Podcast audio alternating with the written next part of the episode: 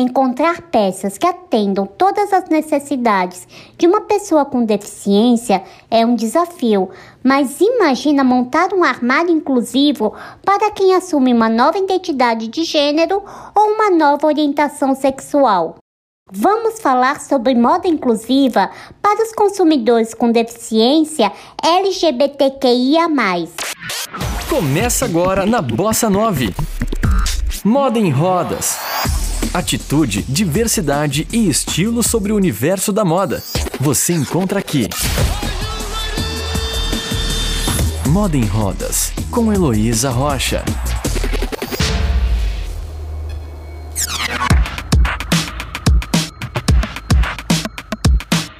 Episódios 38 e 12 foram dedicados a dois segmentos de moda que raramente pensam no consumidor com deficiência, porque a sociedade continua a ignorar a nossa sexualidade.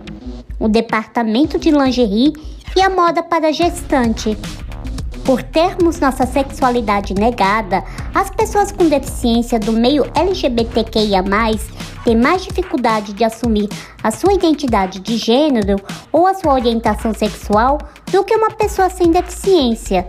E você sabe o porquê isso acontece?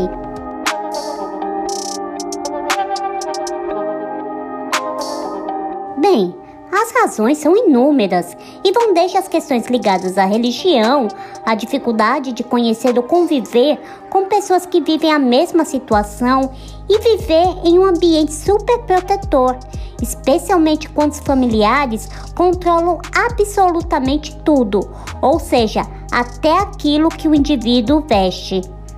Para falar sobre a construção de uma pessoa com deficiência LGBTQIA, especialmente no que se refere à moda, eu converso com Colin Benvenuti, um homem trans e com deficiência física.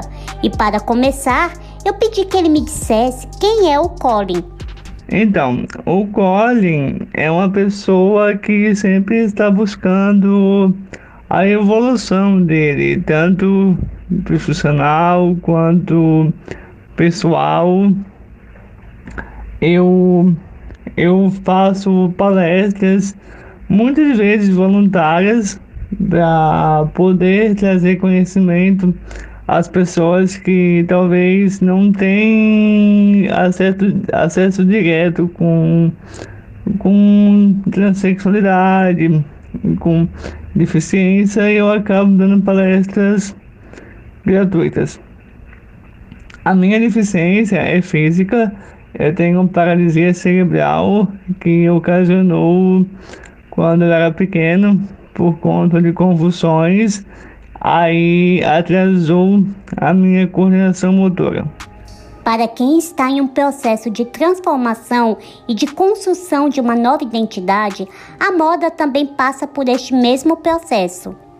E o Colin contou como a moda foi importante nesta fase de sua vida e como passou a enxergá-la de uma forma diferente a partir do momento em que passou a se identificar como homem.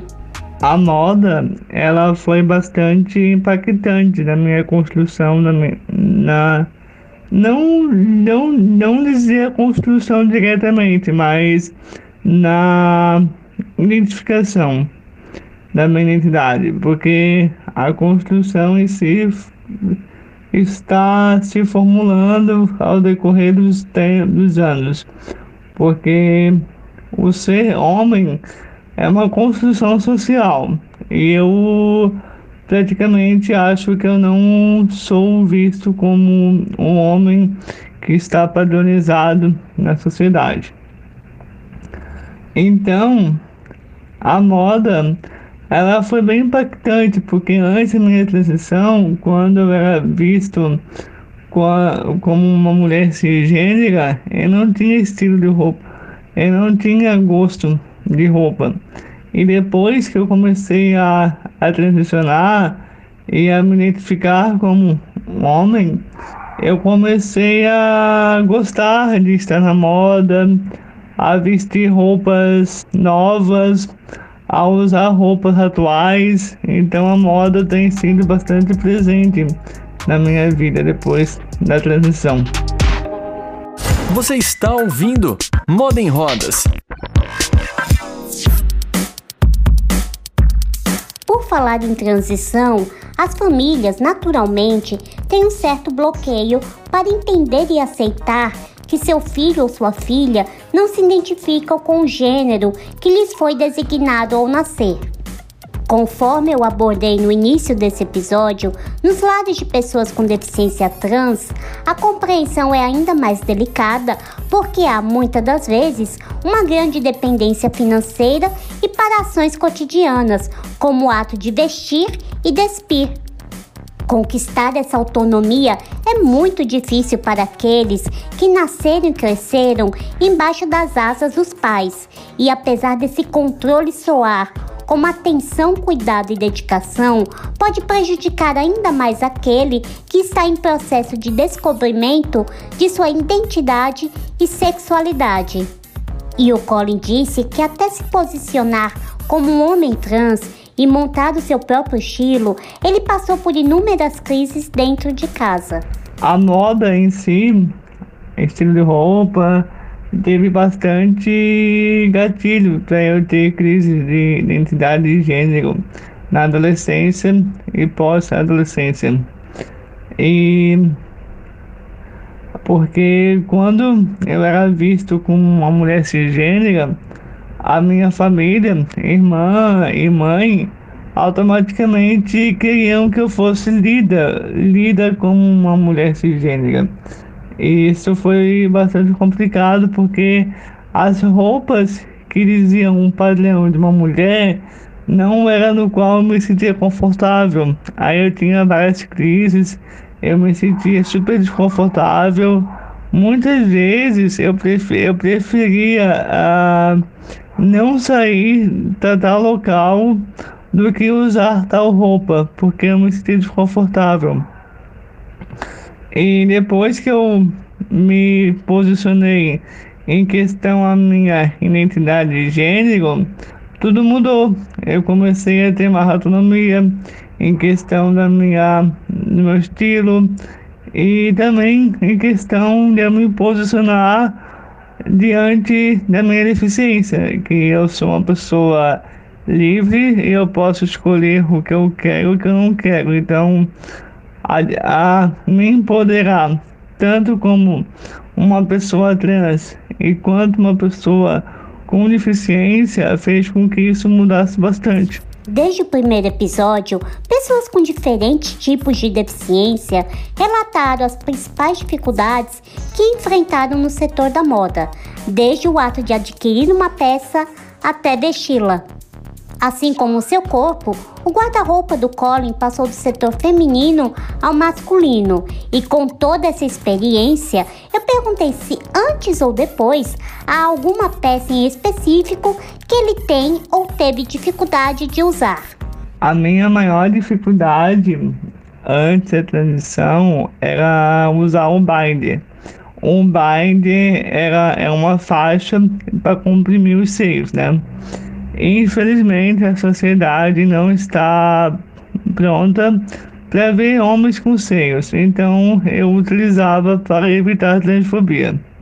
Enquanto eu, antes da transição, eu tinha muita dificuldade de usar sutiã. Sutiã é uma sutiã e binder é duas peças de roupas que não é acessíveis para mim, eu acho muito complicado porque exigem bastante agilidade, coordenação e, e força. E eu sinto, eu sentia muita dificuldade, ao ponto que quando eu fiz a minha vaquinha para mastectomia, é porque eu estava cansado de pedir ajuda para minha mãe ou para algumas pessoas para colocar um baile para mim.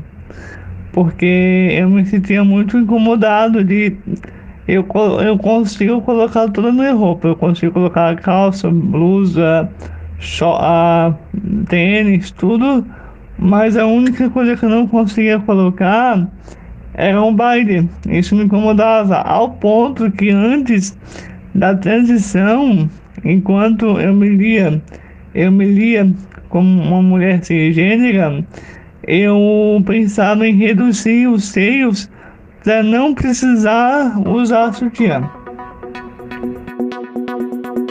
O fato da sexualidade de uma pessoa com deficiência não ser amplamente discutido, visto ou abordado, especialmente aos que têm uma deficiência intelectual, a representatividade de uma pessoa com deficiência LGBTQIA, é praticamente inexistente na mídia e na moda.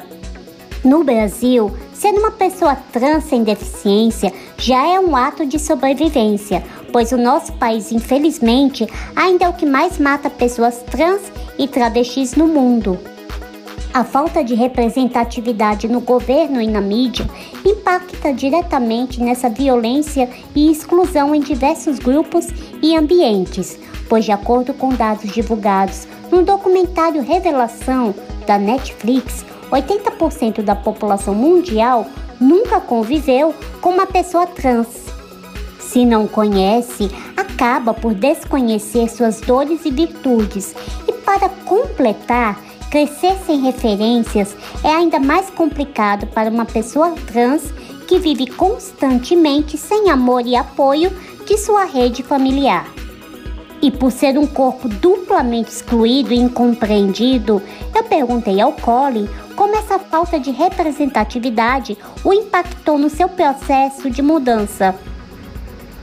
Quando eu me entendi como homem trans, eu sentia muita falta de representatividade em todos os cantos de uma pessoa com deficiência e transgênero eu só conheci uma pessoa e é uma mulher e faltava um homem. Tipo, eu não via em nenhum canto um homem trans com deficiência. E óbvio que depois da transição e depois tendo visibilidade, eu consegui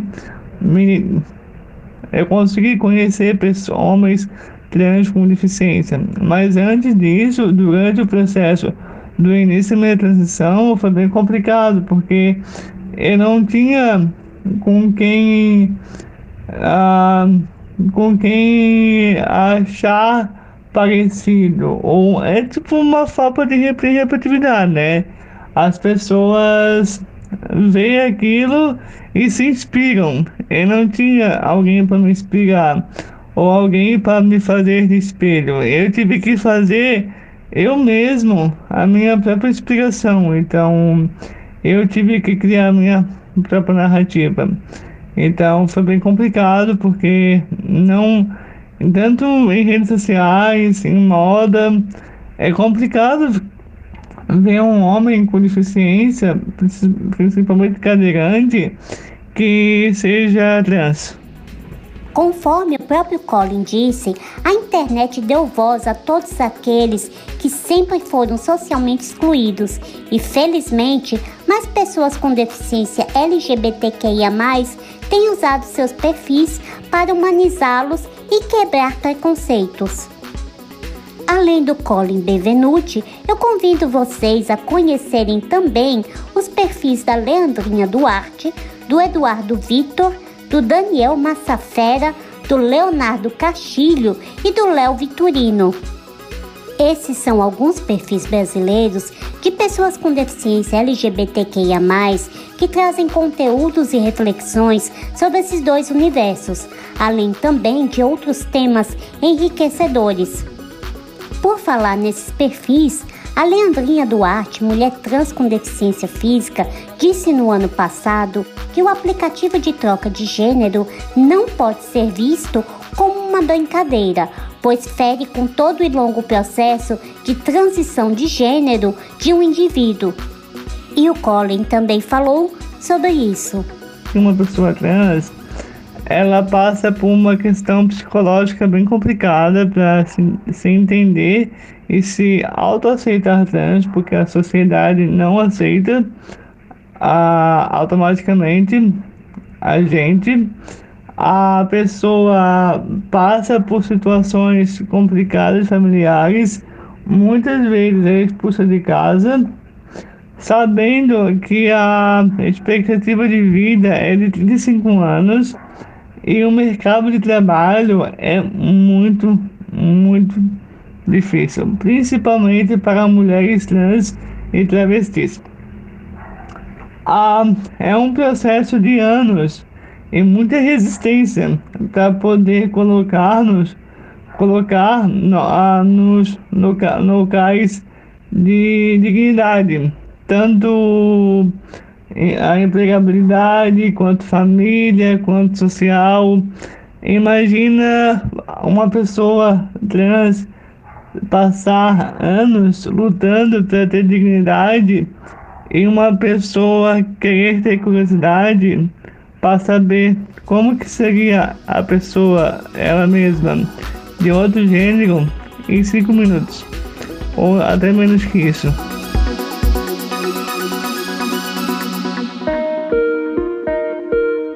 Para finalizar este episódio, o Cole tem uma mensagem especial para você. Eu só quero que as pessoas reflitam quantas pessoas trans e travestis estão ah, presenciados presenciados né, nos seus locais de trabalho, de, de estudo, principalmente superior, na sua casa, em questão afetuosa. Quantas pessoas trans e travestis você tem de amizade, que você namorou e tudo mais. Então é bom a gente refletir que nós trans e travestis, a gente é digno como você, pessoa cis. E principalmente nós, pessoas trans com deficiência, a gente é mais digno ainda, porque a gente está inserido dentro de outra comunidade. Então, é duas comunidades que andam juntas. Então, é isso. Eu quero que vocês reflitam e não fiquem questionando a identidade de uma pessoa com deficiência só porque ela é uma pessoa com deficiência.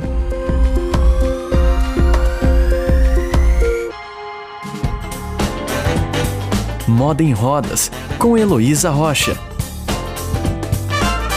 O Colin é apenas um exemplo de uma gama de possibilidades de identidade de gênero e de orientação sexual existente em nossa sociedade, incluindo a com deficiência.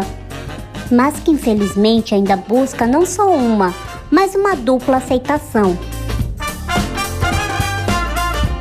E para conhecer mais o convidado deste episódio, acesse no Instagram o perfil colinb, com dois L's, dois N's e um B no final. Eu sou Heloísa Rocha, do Moda em Rodas, para Bossa 9. Você ouviu Moda em Rodas com Heloísa Rocha. Saiba mais no Instagram, arroba Moda em Rodas. Bossa